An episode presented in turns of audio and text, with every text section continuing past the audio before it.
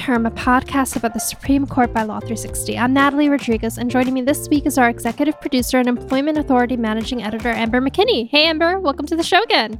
Natalie, so nice to be with you. We have three opinions that dropped just this morning, and I'm excited to get into it.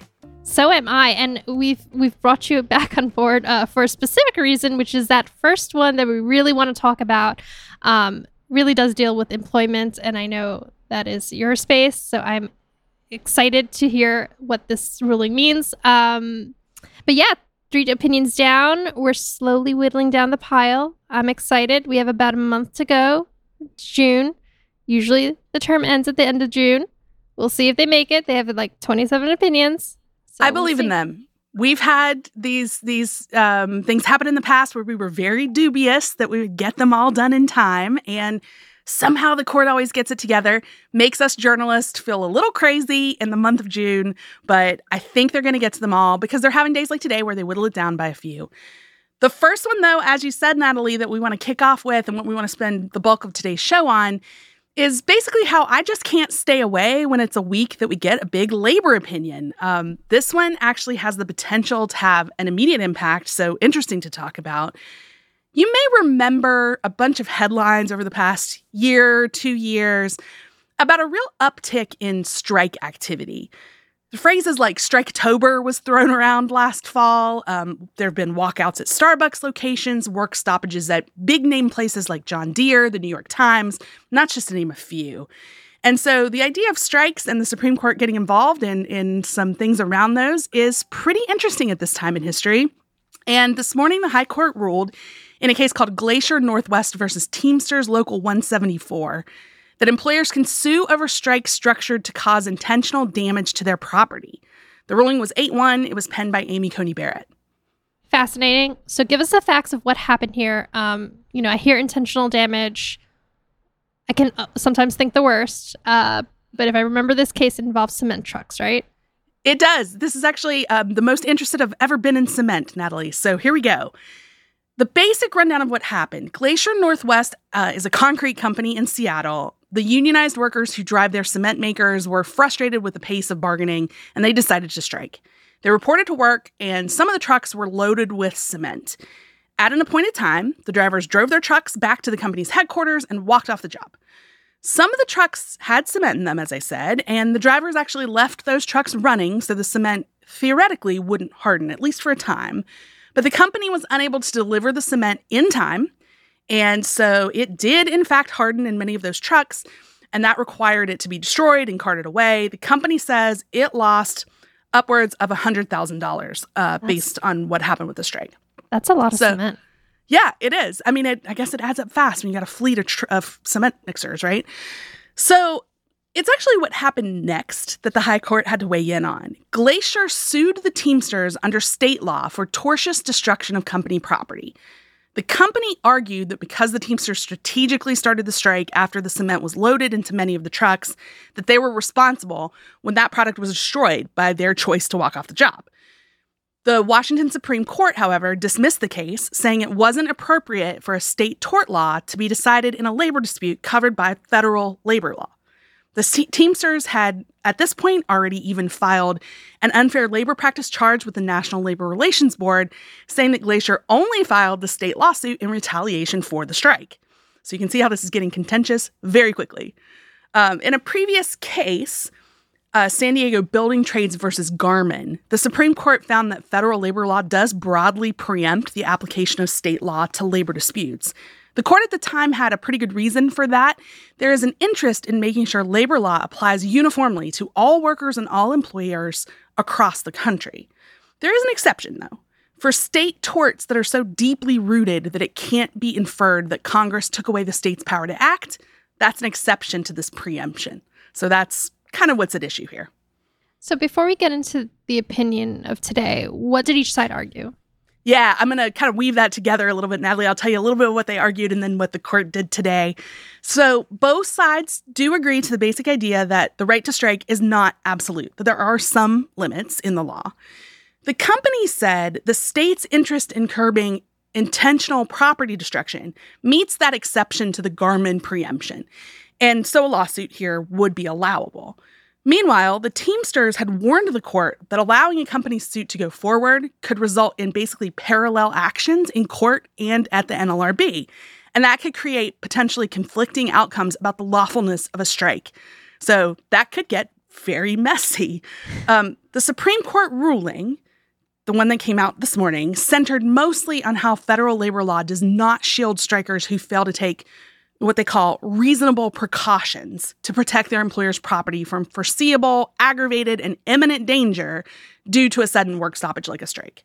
The court concluded that the Teamsters here did not meet their burden and did not pass that test because they didn't demonstrate that federal labor law protects the driver's exact conduct here. In the opinion, Barrett wrote this Indeed, far from taking reasonable precautions to mitigate foreseeable danger to Glacier's property, the union executed the strike in a manner designed to compromise the safety of Glacier's trucks and destroy its concrete. Now, you mentioned before that this was an 8 to 1 decision. Who was the dissent and why? Well, I'd like to throw out there there were some concurrences too, but let's keep it simple here and just go straight to the dissent. And that was by Ketanji Brown Jackson.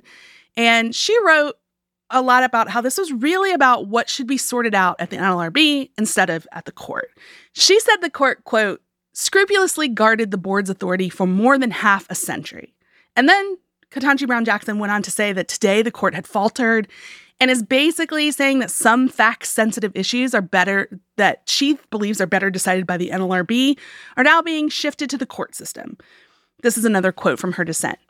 The majority also misapplies the board's cases in a manner that threatens to both impede the board's uniform development of labor law and erode the right to strike.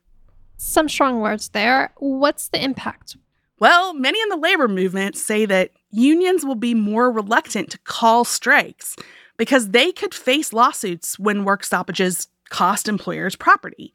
And so there may be many skirmishes and disputes over whether or not union members on strike are responsible for any loss of property. You could see how that would have a potential chilling effect. This also follows on a string of earlier cases over the last several years but the courts really narrowed what's covered by the National Labor Relations Act, essentially making it harder for workers to organize and collectively bargain. So, this is in line with that trend. Employers, essentially, under this ruling, now have more leeway to argue that a strike has caused economic damage and that a union can be held liable for it. And even the threat of that kind of litigation around such issues can, like I said, have a chilling effect, make strikes less likely. So, this could slow the momentum around strikes that we've seen since the pandemic. So, maybe no Striketober this fall. That's super fascinating. And I, I think you're right. It'll be interesting to see how this plays out on the ground, if it will indeed chill um, union activity. Although I, I feel like loss of major product like cement is very particular circumstances. so it it is, but I think we'll probably see a lot of fact intensive skirmishes, right? So we may have plenty to write about for Employment Authority, the product that I oversee here at Law 360. So stay tuned, I guess. So, briefly, I did also want to touch on the other opinions we saw today. Both were unanimous, um, and they both help kind of sharpen the paths towards certain litigation. Um, in one, Slack Technologies versus Pirani, the justices took on shareholder suits. Um, and here specifically, they narrowed the ability of shareholders to sue companies that go public via direct listing, which is a relatively new way to go public.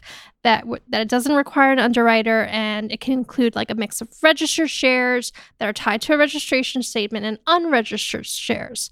So basically, they said you can't sue like a shareholder against uh, you know saying a misleading statement in a registration document unless you can specifically show you bought registered shares. Um, so here, Fayez Pirani, he if he can directly trace the shares he bought to a registration statement that he says was misleading, um, he can go forward with his suit. But if he can't, that's the end of the road. And this, you know, again, will set limits to what is a, a kind of getting more popular way of going public for some companies. Okay, so we had the case I talked about where they opened the door to more suits around strikes and property damage. Then, Natalie, you just told us about one where they're sort of curtailing what shareholders can do to sue. And I know we had a third, so I'm going to do this real top line. This is for the whistleblower nerds out there. Anybody that wants to get more into this, I do just want to kind of flag it. This is a case involving supermarket chains SuperValu and Safeway. And in this one, the justices unanimously ruled that liability under the False Claims Act hinges on whether the defendants, so that's the supermarkets here, thought they were lying and this one actually overturned a Seventh Circuit Court decision, said the supermarkets were in the clear because they made what, what's called, quote, objectively reasonable interpretations of ambiguous law. This was actually about some Medicare and Medicaid payments, and the whistleblower said that they were doing that improperly. Supermarkets said that, well, objectively reasonably, we believed it was okay. And that's what it all turned on. So if you are a whistleblower person out there, want to know more about that area of the law, this is a, an interesting interpretation.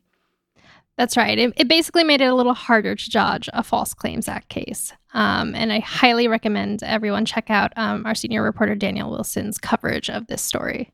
Amber, like I said, thank you so much for joining us again this week. I really appreciate it. I feel like gist of these kind of hard to understand sometimes employment cases. So thank you again, uh, and hopefully we'll be back next week with some more opinions. I'm always happy to be here. We're in the hot season of Supreme Court opinions. It's when I get really excited. So thanks for having me on, Natalie.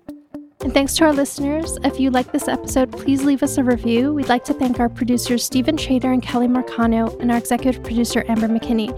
Thanks so much to our reporters who contributed to this episode Jessica Mock, Braden Campbell, and Daniel Wilson. Music for the show comes from Thunderbeats. Uh, for more information about all the High Court action, please go to law360.com slash the term. You can also find us anywhere listen to podcasts. Just search Law360 and the term. Thanks for listening.